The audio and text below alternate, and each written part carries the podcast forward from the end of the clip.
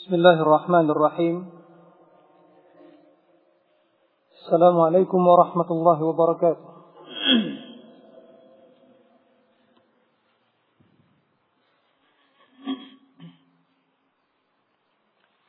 الحمد لله رب العالمين وأصلي وأسلم على من بعثه الله رحمة للعالمين.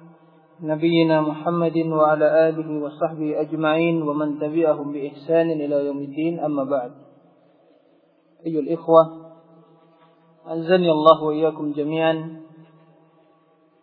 Melanjutkan kajian kita tentang kitab Fadl Ilmi Salaf ala Ilmi Khalaf lil Imam Al-Hafidh Ibn Rajab Al-Hambali rahimahullahu taala.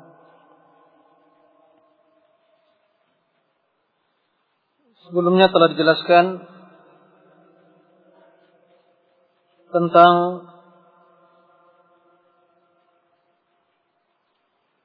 hakikat ilmu. Mana ilmu itu pada hakikatnya adalah al-khasyah. Yang menanamkan sifat takut pada Allah dan pengagungan pada Allah Subhanahu wa taala. Hal itu dikarenakan karena ilmu yang bermanfaat akan memperkenalkan seorang hamba kepada Allah atau memperkenalkan Rabb kepada hambanya dengan nama-nama Allah Subhanahu wa taala Al-Husna yang mulia dan sifat-sifatnya yang agung. Dan itu akan menanamkan pengagungan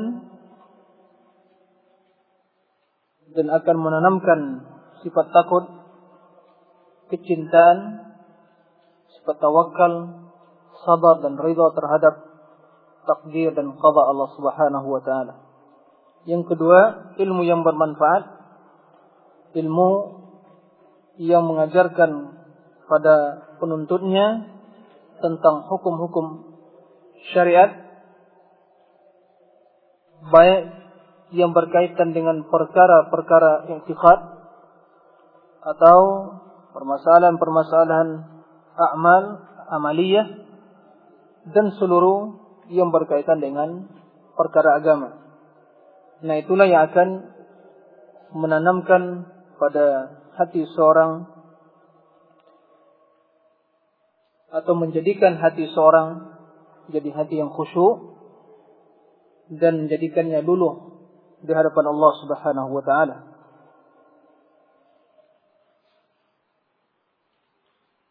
Jika seorang hamba jika telah tertanam dalam diri atau hati seorang hamba pengetahuan atau kecintaan dan sifat takut pada Allah Subhanahu wa taala maka tentu akan terjalin hubungan yang baik yang mulia yang istimewa antara seorang hamba dengan Allah Subhanahu wa taala. Karena hatinya telah memiliki ma'rifah khasah. Ma'rifah yang khusus kepada Allah Subhanahu wa taala. Kemudian Al-Imam Ibnu Rajab rahimahullahu taala melanjutkan Wa mata wajada al-'abdu هذا فقد عرف ربه وصار بينه وبينه معرفة خاصة jika seorang hamba telah merasakan hal ini yaitu kecintaan pengagungan sifat takut pada Allah Subhanahu wa taala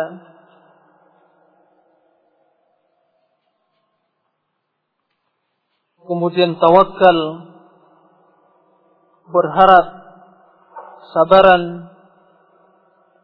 Dan jika hal itu telah dirasakan dan didapatkan oleh seorang hamba, telah tertanam dalam hatinya, maka sungguh ia telah mengenal Rabbnya. Dengan demikian, maka akan terjadi atau terjalin antara Allah dan antara hambanya ma'rifah khasah, pengenalan yang khusus. Yang konsekuensinya faida sa'alahu a'ta. Apabila dia memohon, meminta kepadanya akan diberi. Wa idza da'a ajabahu. Apabila ia berdoa pada Allah, maka Allah akan mengabulkan doanya. Qalat Sya'wana li Fudail lamma sa'alaha ad-du'a. Sebagaimana yang dikatakan oleh Sya'wana, seseorang yani mar'al 'abidah yang salihah 'abidah min salaf di mana berkata kepada uh, kepada Fudail tatkala Fudail bin Iyad rahimahullah mohon kepada meminta kepada Sya'wana untuk mendoakan kebaikan baginya. Apa kata Sya'wana kepada Fudail? Ama bainaka wa baina rabbika ma idza da'awtahu ajabak faghshiya alaihi. Bukankah telah ada antaramu dan antara kamu dengan Rabbmu di mana apabila kamu da'autahu berdoa kepadanya memohon kepadanya ajabak insya Allah akan mengabulkan permintaanmu faghshiya alaihi maka tatkala Fudail mendengar hal itu dia hilang perasaannya sehingga tidak sadar. Mendengar perkataan seperti itu. Dan ini jelas muncul dari Fudail bin Iyad karena hatinya telah penuh dengan rasa kecintaan dan pengagungan pada Allah Subhanahu wa taala. Sehingga ma'rifah yang ia rasakan, yang dapatkan dalam hatinya betul-betul telah mewarnai dan menguasai hatinya sehingga begitu mengenal diingatkan bahwasanya antara kamu dengan Allah telah ada ma'rifah. Bukankah Anda telah kenal pada Allah? Jika Anda kenal pada Allah, tentu Allah akan mengabulkan doa Anda. Tidak perlu saya mendoakan. Tidak perlu saya yang berdoa, Anda cukup berdoa karena Anda telah mempunyai ma'rifah. Ini yang kita cari. Ini yang harus kita selalu berusaha agar kita mendapatkan memiliki ma'rifah. Naam, secara umum seorang hamba pasti kenal dengan Rabbnya. Tapi orang-orang yang dimuliakan oleh Allah, para aulia, orang-orang yang soleh, mereka mendapatkan keistimewaan khusus. Ma'rifah yang lebih spesifik, yang lebih khusus. Yang hal ini tentu dengan usaha dan dengan selalu menanamkan sifat pengagungan, tawakal, kecintaan, sifat takut dalam diri seorang pada Allah Subhanahu wa taala. والعبد لا يزال يقع في شدائد وكرب في الدنيا وفي البرزخ وفي الموقف إذا كان بينه وبين ربه معرفة خاصة كفاه Allahu dzalika kullah. Seorang hamba senantiasa berada dalam keadaan susah, kesulitan, kesusahan di dunia, baik di dunia atau dalam barzakh.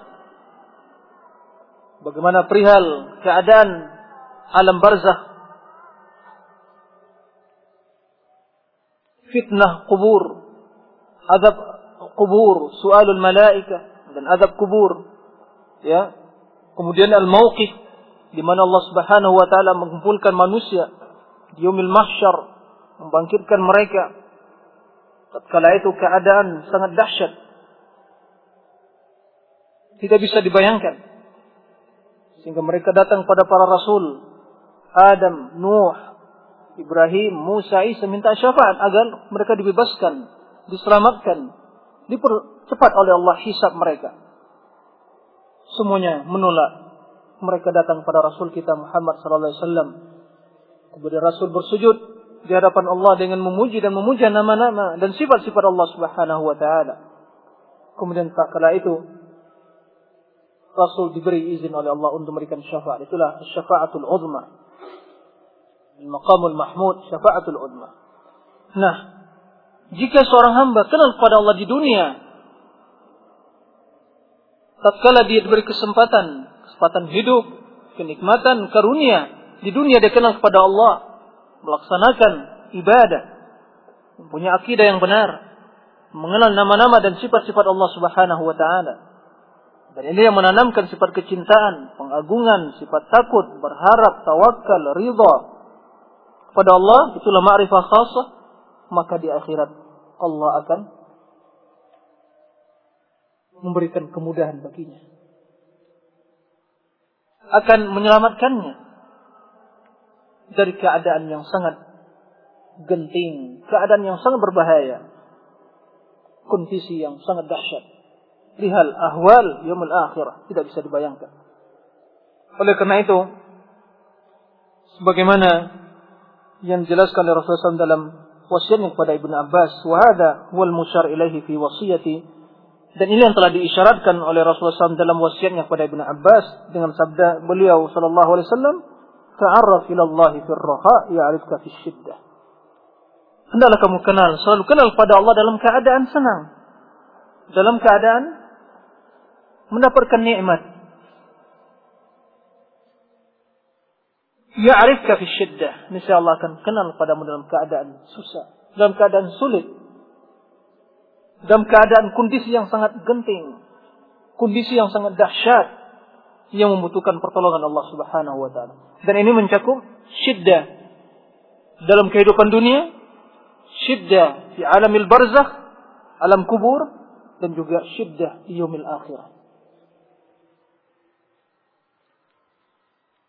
Waqila li Ma'ruf dikatakan pada Ma'ruf Al-Karhi seorang abid az-zahid seangkatan Imam ya Fudail dan ma'ruf ma'ruf dengan kezahidannya, kezuhudannya. Sehingga dipuji oleh Imam Ahmad rahimahullah. Dikatakan kepada beliau, "Lima'ruf, man ladzi hayyajaka ila al-inqita'?" Wa dzukira lahu al-maut wal qabr wal mawq wal jannah wan nar. Apa yang membuat kamu yang memotivasi kamu yang menjadikan kamu lingkita yaitu menyendiri. Lebih fokus beribadah dan tidak menyibukkan diri dengan berbaur dengan manusia kecuali hal-hal yang bermanfaat bagi dirinya. Dia sibuk beribadah, tidak tergiur dengan dunia, dengan kemauan dunia, Apa yang menyebabkan kamu melakukan hal itu? Wahai ma'ruf. Kemudian disebutkan tentang kematian, tentang kubur, yaitu azab kubur, fitnah kubur, wal mauqif, dan yaumil mahsyar, di mana Allah akan mengumpulkan manusia suatu padang yang luas, matahari sangat dekat dengan mereka, mereka mandi keringat, keringat bercucuran, sesuai dengan amalan seseorang. Kemudian jannah wan nar diperingatkan disebut tentang jannah wan nar. Tentang perihal yaumil akhirah. Apa jawaban Ma'ruf Al-Karfi? Qal inna malikan hadha kulluhu biyadih idza kanat bainaka wa bainahu ma'rifatun kafaka hadha kullah. Sungguhnya sang raja jika seluruh hal ini berada di tangannya, ini seluruhnya miliknya, berada di kekuasaannya, di dalam kekuasaannya, maka jika antaramu dan antara dia mempunyai ada ma'rifah khasah, ma'rifah secara khusus, perkenalan ma'rifah secara khusus maka tentu ia akan memberikan keistimewaan kepadamu dan akan mencukupi kamu memberikan kecukupan dan akan menyelamatkan kamu dari perihal yaumil akhir. Walillah masalu a'la. Dalam kehidupan dunia kita bisa melihat jika seorang mempunyai hubungan relasi yang baik dengan orang-orang yang besar jika dia menghadapi suatu perkara, maka dia akan bisa membantu. Padahal dia tidak memiliki hal itu semuanya kedudukannya sangat terbatas. Posisinya sangat terbatas. Tapi bila seorang punya relasi yang baik, hubungan yang baik dengan sama, maka dia akan bisa membantu dalam keadaan-keadaan yang sangat genting. Itu dalam dunia seperti itu. Bagaimana dengan Rabbul Alamin walillahi matalul a'la. Yang dunia dan akhirah miliknya. Surga dan neraka miliknya. Kematian suatu yang pasti yang akan mendatangi setiap insan. Dan bagaimana keadaan alam barzakh dan juga perihal yaumil akhirah. Semuanya itu telah ditentukan oleh Yang Maha Kuasa.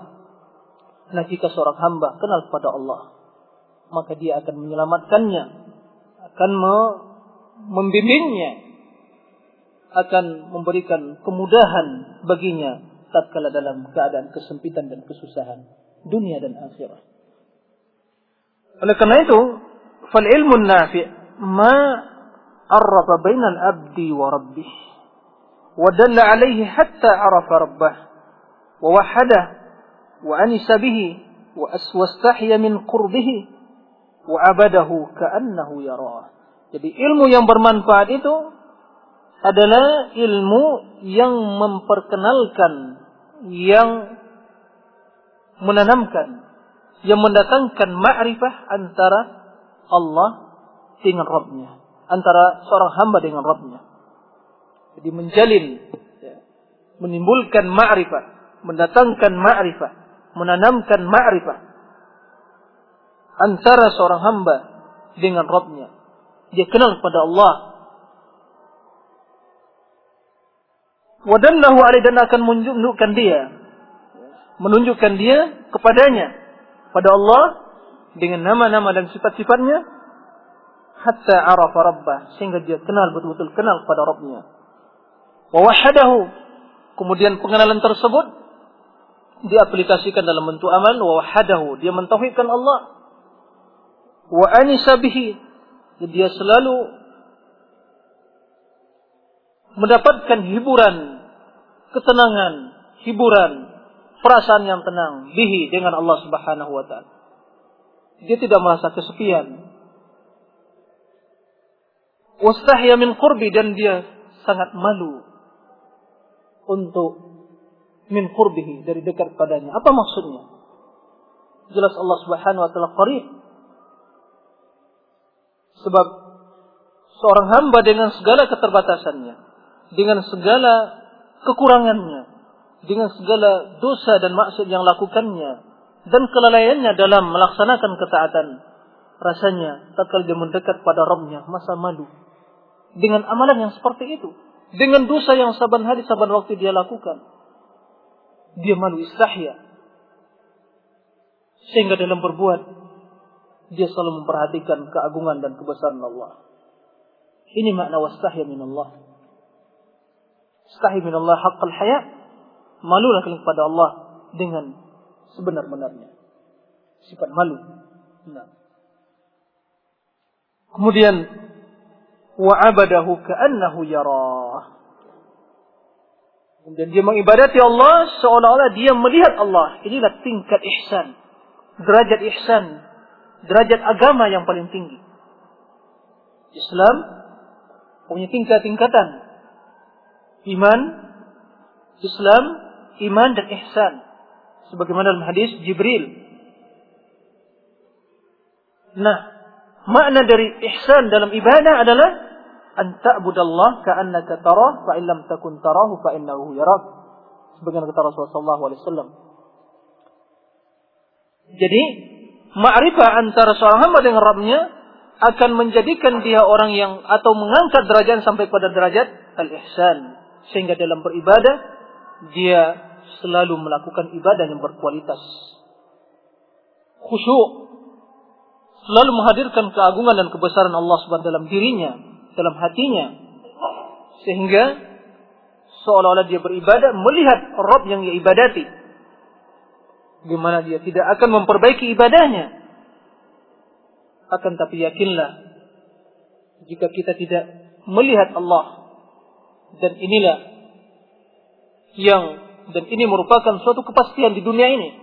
Tidak seorang pun dari kita akan mampu melihat Allah. Di akhirat kita tentunya akan melihat Allah Subhanahu wa taala. Jika kita tidak melihat maka yakin bahwasanya Allah melihat segala perbuatan bahkan bisikan hati kita mengetahui bisikan hati kita dan mengetahui perbuatan kita. Tidakkah kita mempunyai sifat malu jika kita beribadah asal-asalan saja? Tidakkah kita selalu berusaha untuk meningkatkan kualitas ibadah? Itulah mana ihsan.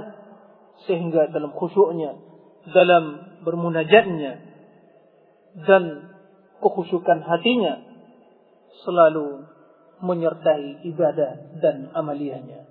Nah, inilah makna ihsan. Karena kata itulah buah dari ilmu yang bermanfaat. Tapi kalau belajar, tapi juga tidak menambah ketaatan dan tawadu dan khusyuk dan tidak terlihat dalam amalan dan ubudiyahnya.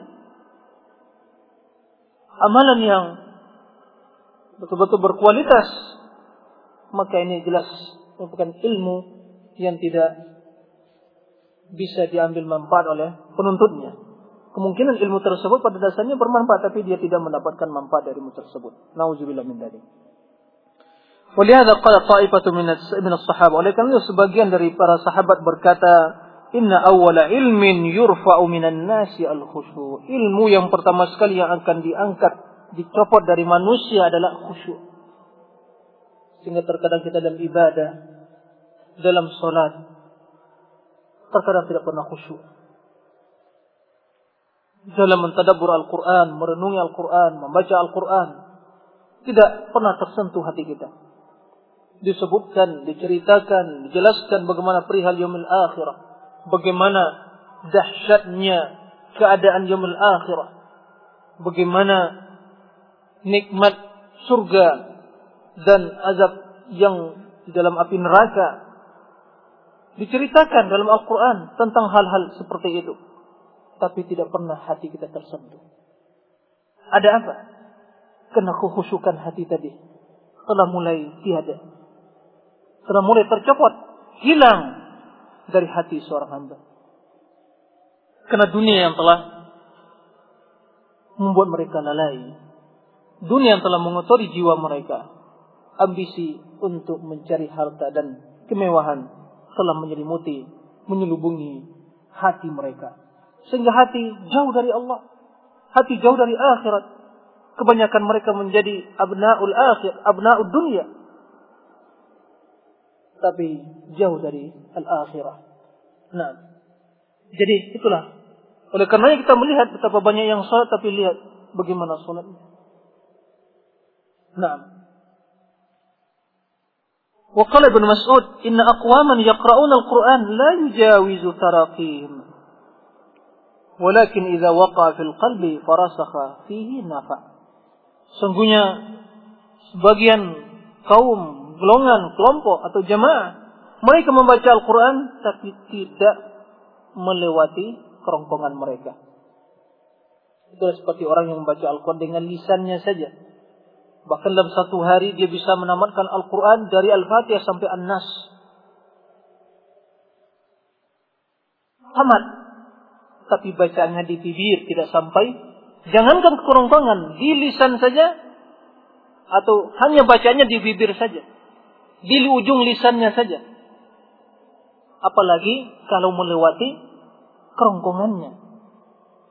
Artinya masuk ke dalam hati, dicerna, dipahami, ditadabbur, direnungi. Itu sama sekali tidak ada. Sehingga untuk melihat ada tradisi sebagian yang namanya khatmul Quran dalam satu hari bisa dia menghatam Quran dari pagi hari fajar sampai asar, sampai malam isya, kemudian disertai dengan ritual-ritual bacaan-bacaan yang tidak ada sunnahnya. Selesai dia membaca. Tapi lihat setelah itu apa kerjanya. Lihat perilakunya. Lihat amalannya. Lihat juga uh, sikap dan kepribadiannya. Orang yang jauh dari makna Al-Quran. Dia membaca Al-Quran tentang ayat-ayat yang berkaitan dengan mengikuti sunnah, meninggalkan hal yang terlarang, tapi ternyata dia malah saban hari melakukan bid'ah. Ayat bercerita tentang neraka, tentang surga, tapi hatinya tidak pernah tersentuh. Nah, ini yang dikatakan oleh Ibnu Mas'ud. Sebagai mereka membaca Al-Quran tapi tidak melewati kerongkongan, tidak sampai pada hatinya, tidak mentadabur. Oleh karena itu, membaca Al-Quran tanpa tadabur, tanpa direnungi maknanya, dipahami maksudnya, maka tidaklah akan mendatangkan kebaikan bagi yang membacanya. Afala yatadabbaruna al-Quran am ala qulubin aqfaluha. Tadabbur oleh karena itu para ulama salaf mereka lebih menyukai, lebih mengutamakan membaca ayat yang sedikit atau membaca sedikit dari Al-Quran dengan mentadabbur maknanya, merenungi kandungan isinya daripada membaca atau menghatamkan Al-Quran. Jadi bukan sekedar, oh iya saya khatam Al-Quran. Bukan itu. Nah, ini harus diperhatikan. Terus kita akan menghadapi akan menghadapi bulan Quran, syahrul Quran itu Ramadan. Ini yang perlu kita perhatikan. Nah, bisa mampu kita melakukan menghatamkan Al-Quran dalam Ramadan dan mentadaburnya itu yang terbaik. Tapi jika tidak mampu, yang paling utama dari itu semua adalah bagaimana kita merenungi dan mentadabur ayat-ayat Allah Subhanahu wa taala. Nah, walakin idza waqa fil akan tapi bila bacaan Al-Qur'an itu telah menyentuh hati atau masuk ke dalam hati. Farasakh maka tertanam makna-makna yang terkandung dalam Al-Qur'an tersebut fihi nafa maka itu akan bermanfaat. Akan bermanfaat. Jadi jika menyentuh hati, ditadabbur, diapahami, direnungi, dipahami maknanya, direnungi kandungan isinya. Kemudian terus diulang. Kemudian seorang yang membacanya memposisikan dirinya di mana kondisi dia tatkala baca Al-Qur'an dia orang yang sedang bermunajat berdialog, bermunajat pada Allah Subhanahu wa taala. Allah Subhanahu wa taala memuliakannya dengan menurunkan Al-Qur'an. Kalamullah. Nah, ini yang harus diperhatikan. Jadi risalah surat yang dikirim oleh Allah lewat para nabi untuk hambanya yang baik seperti kita ini. Tidak sepantasnya kita manusia yang baik mendapatkan surat dari maha, yang maha kuasa, Rabbul Alamin. Tapi ini kemuliaan Makanya orang baca Al-Quran, mentadabur Al-Quran, merenungi Al-Quran, itu orang dimuliakan oleh Allah Subhanahu wa taala. Nah. Qala Al-Hasan al-ilmu ilmani, ilmu itu ada dua. 'Ala lisan fadzalika hujjatullahi 'ala ibni Adam wa ilmun fil qalbi wa dzalika al-ilmu nabi. Ilmu itu ada dua. Ilmu yang hanya sekedar ada di lisan. Itulah merupakan hujjah hujjah Allah, hujjah atas ibni Adam yaitu manusia. Dia membaca ayat, membaca dalil, itu hujjah baginya. Tapi ilmu yang fil qalb yang menanamkan kekhusyukan, pengenalan kepada Allah, ma'rifat kepada Allah, itulah al-ilmu nafi'. Jadi ilmu yang menanamkan uh, sifat takut, kecintaan dan pengagungan kepada Allah Subhanahu wa taala.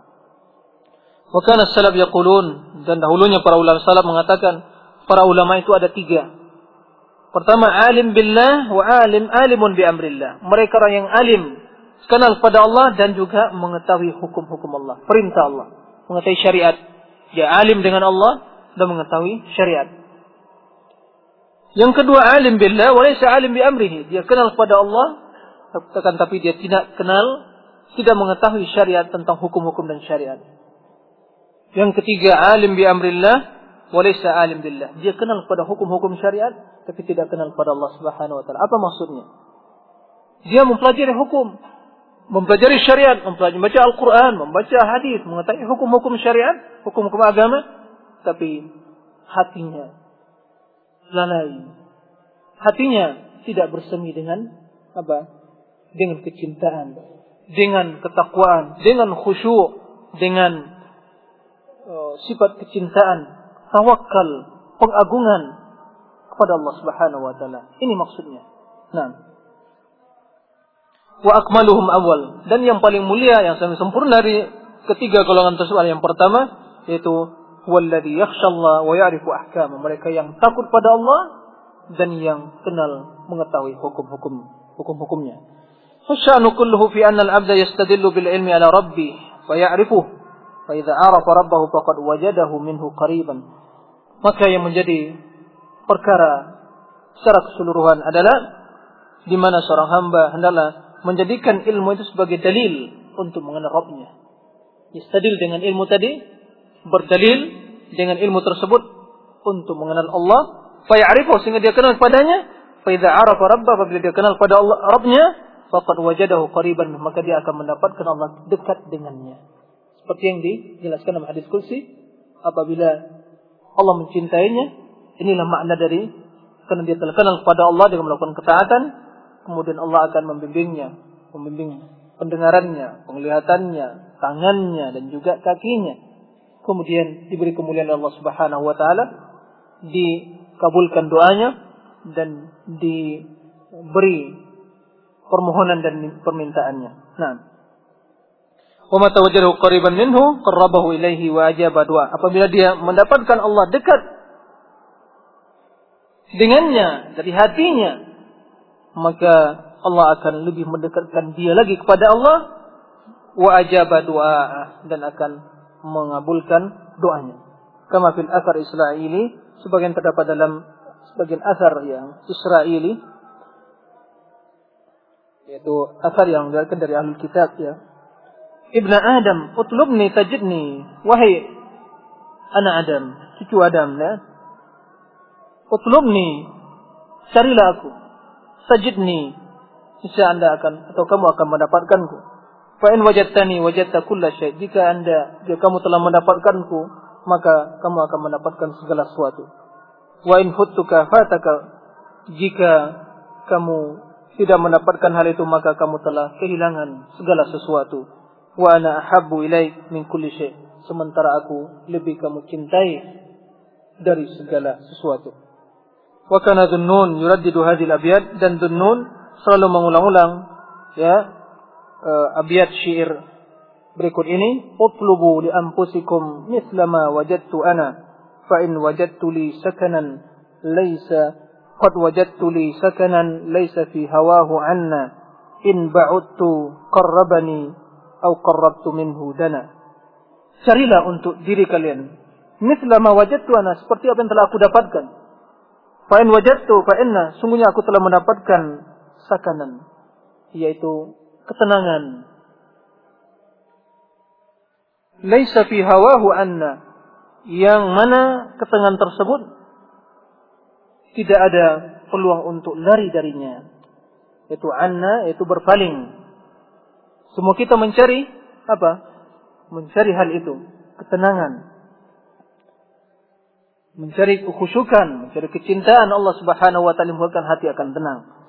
In ba'udtu qarrabani, jika aku jauh maka dia akan mendekatkanku. Jika aku mendekat maka dia semakin mendekat dana. Jika dia mendekat kepada Allah dengan ibadah maka Allah semakin mendekat padanya, memuliakannya. Nam, Allah qaribun min ibadi, tapi ini qurb yang lebih sempurna atau kedekatan Allah yang lebih khusus yang Allah berikan kepada seorang hamba yang konsekuensinya Allah akan membimbingnya, beri pertolongan kepadanya, memelihara anggota tubuhnya dan mengabulkan permintaan dan doanya. Wa kana Imam Ahmad yaqulu an Ma'ruf. Imam Ahmad berkata tentang Ma'ruf al-Karhi, "Ma'ahu aslul ilmi khasyatullah." Bersama Ma'ruf itu ada asal usul keilmuan. Apa itu? Yaitu khasyatullah takut kepada Allah Subhanahu wa taala. Faslul ilmi maka asal usul ilmu itu ada al-ilmu billah alladhi yujibu khasyatahu wa mahabbatah. Yaitu ilmu berilmu mengenal Allah yang menanamkan yang menimbulkan sifat takut dan kecintaan padanya. Wal qurba minhu dan juga dekat padanya wal unsabihi dan merasa tenang wasyauqa ilai dan rindu pada Allah Subhanahu wa taala. Thumma yatluhu Kemudian setelah itu baru ilmu biahkamillah dengan hukum-hukum syariat Allah Subhanahu wa taala. Jadi aslul ilm seorang kenal pada Allah mendapatkan tertanam darinya kecintaan dan pengagungan pada Allah, dia merasa dekat dari Allah dan juga selalu merasakan ketenangan, ketentraman batin dengan keagungan mengenal Allah Subhanahu wa taala, kemudian dia senantiasa rindu syauq ila mahbubihi kepada Rabb yang ia cintai. Nah, inilah hakikat dari kecintaan. Seorang menginginkan, rindu, ingin bertemu dengan kekasihnya. Nah, nah ini yang membuat para salaf mereka selalu bermunajat pada Allah dan meninggalkan segala bentuk kemauan dunia. Sebab mereka melihat tidak ada artinya bila dibandingkan dengan apa yang akan didapatkannya di sisi yang Maha Kuasa. Nah, yuhibbuhu wa yardah min al-'abd dan juga mengetahui apa yang dicintai dan diridhai Allah Subhanahu wa taala dari seorang hamba berupa perkataan min qaulin atau amal atau amalan atau hal atau perihalnya atau i'tiqad. Jadi mengenal hal-hal yang dicintai oleh Allah Subhanahu wa taala yang diridainya baik perkataan, perbuatan, amalan perihal dia, kondisi dia, bagaimana akhlaknya, perihalnya, kemudian akidahnya. Jadi ini yang kedua. Pertama ilmu mengenal Allah, yang kedua mengenal hukum-hukumnya. Faman tahaqqaqa bihadainil ilmaini, barang siapa yang telah mendapatkan kedua ilmu ini, kana ilmuhu nafi'an. Maka ilmunya adalah ilmu yang bermanfaat wa hasala lahu ilmu nafi' maka dia akan mendapatkan maka dia telah mendapatkan ilmu yang bermanfaat wal qalbul khashi' hati yang khusyuk wan nafsul qani'ah jiwa yang merasa cukup qanaah wa du'a an masmu' dan doa yang dikabulkan dan didengar oleh Allah Subhanahu wa taala. Nah, akan tapi sebaliknya jika seorang yang menuntut ilmu tidak mendapatkan tidak kenal kepada Allah dan tidak kenal pada hukum-hukum Allah Subhanahu wa taala, maka tentunya dia terjatuh, terjerumus, terjatuh ke dalam empat perkara yang Rasulullah SAW berselindung dari empat perkara tersebut. ومن فاته هذا العلم النافع وقع في الأربع التي استعاذ منها النبي صلى الله عليه وسلم. Barang siapa yang tidak mendapatkan ilmu yang bermanfaat ini, maka dia telah terjerumus ke dalam empat perkara yang Rasulullah SAW selalu berselindung dari empat perkara tersebut. Wasara ilmuhu wabalan alaih wa hujjatan alaih. Dan ilmunya menjadi bumerang baginya. Dan juga akan hujat, menghujat dia. Bukan menjadi dalil baginya. Akan menjadi menggugat dan menghujatnya. Nah. Na'udzubillah min dzalik. Kenapa demikian? Karena dia ilmu yang tidak bermanfaat. Kemudian, tatkala ilmu yang tidak bermanfaat, maka hatinya tidak khusyuk. Li'annahu lam yakhsha qalbuhu li rabbi. Hatinya tidak khusyuk pada Rabbnya. Jika hati tidak khusyuk, maka dia tidak pernah merasa qana'ah. Walam tashba' nafsuhu minad dunya. Bal izdada alaihi hirsan. Walaha, walaha talaba. Dia hatinya, jiwanya tidak pernah merasa puas dengan dunia bahkan semakin bertambah kerakusannya dan ambisinya untuk mendapat dunia. Dengan demikian, maka tentu dia tidak akan memperhatikan larangan dan perintah, makanan dan minumannya, sehingga demikian doanya tidak didengar oleh Allah dan diterima oleh Allah. Walam yusma doahu dan tidak diterima doanya, dikabulkan doanya li ada mimtithalihi karena dia tidak mengikuti perintah-perintah Rabbnya dan juga tidak meninggalkan apa-apa yang wajib ada mijtinabihi lima yaskhatuhu wa yakrahu dan tidak meninggalkan apa yang dicela dan dibenci oleh Allah Subhanahu wa taala. Jadi ini berkaitan ikhwah. Ilmu yang bermanfaat akan menanamkan hati yang khusyuk. Menjadi hati yang khusyuk. Hati yang khusyuk akan menimbulkan sifat apa? Qanaah pada diri seorang. Dengan qanaah dia akan merasa cukup dengan sedikit yang halal karena yang halal itulah yang akan menyebabkan doa dikabulkan. Tapi ilmu yang tidak bermanfaat, maka hati tidak akan pernah khusyuk. Jika hati tidak pernah khusyuk, maka jiwa tidak akan pernah merasa cukup. Qana'ah. Sehingga dia melakukan hal-hal yang bertentangan dengan syariat, tidak mengindahkan perkara-perkara yang diperintahkan Allah dan juga yang diharamkan oleh Allah, sehingga dia tidak semakin berambisi dan rakus untuk mendapatkan dunia, sekalipun dengan cara yang haram, dengan demikian doanya tidak akan dikabulkan oleh Allah Subhanahu wa taala. Jadi berkaitan subhanallah Kenapa Rasulullah SAW meminta atau berselindung dari empat perkara min ilmin la yanfa wa qalbin la yakhsha la tashba wa da'watin atau wa du'an la yusma. Inilah hasilnya ayo ikhwah. Mari cermati dan renung kembali hadis Rasulullah SAW yang seperti itu. Nah, هذا وإن كان علمه علما يمكن الانتفاع به وهو المتلقى عن الكتاب والسنة فإن كان متلقى من غير ذلك فهو علم نافع وهو علم نافع في نفسه ولا يمكن الانتفاع به bal darruhu aktsar min nafsihi. Hal ini jika sekiranya ilmu itu ilmu yang yumkin intifa'u bihi, yang mungkin mendatangkan manfaat, yaitu ilmu yang diambil yang bersumberkan Al-Qur'an dan Sunnah.